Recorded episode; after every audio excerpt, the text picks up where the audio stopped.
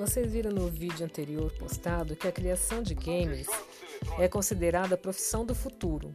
Então, com base no que vocês assistiram, agora para complementar as informações sobre games, leiam e ouçam é, um artigo que foi publicado sobre a profissão de games, ok?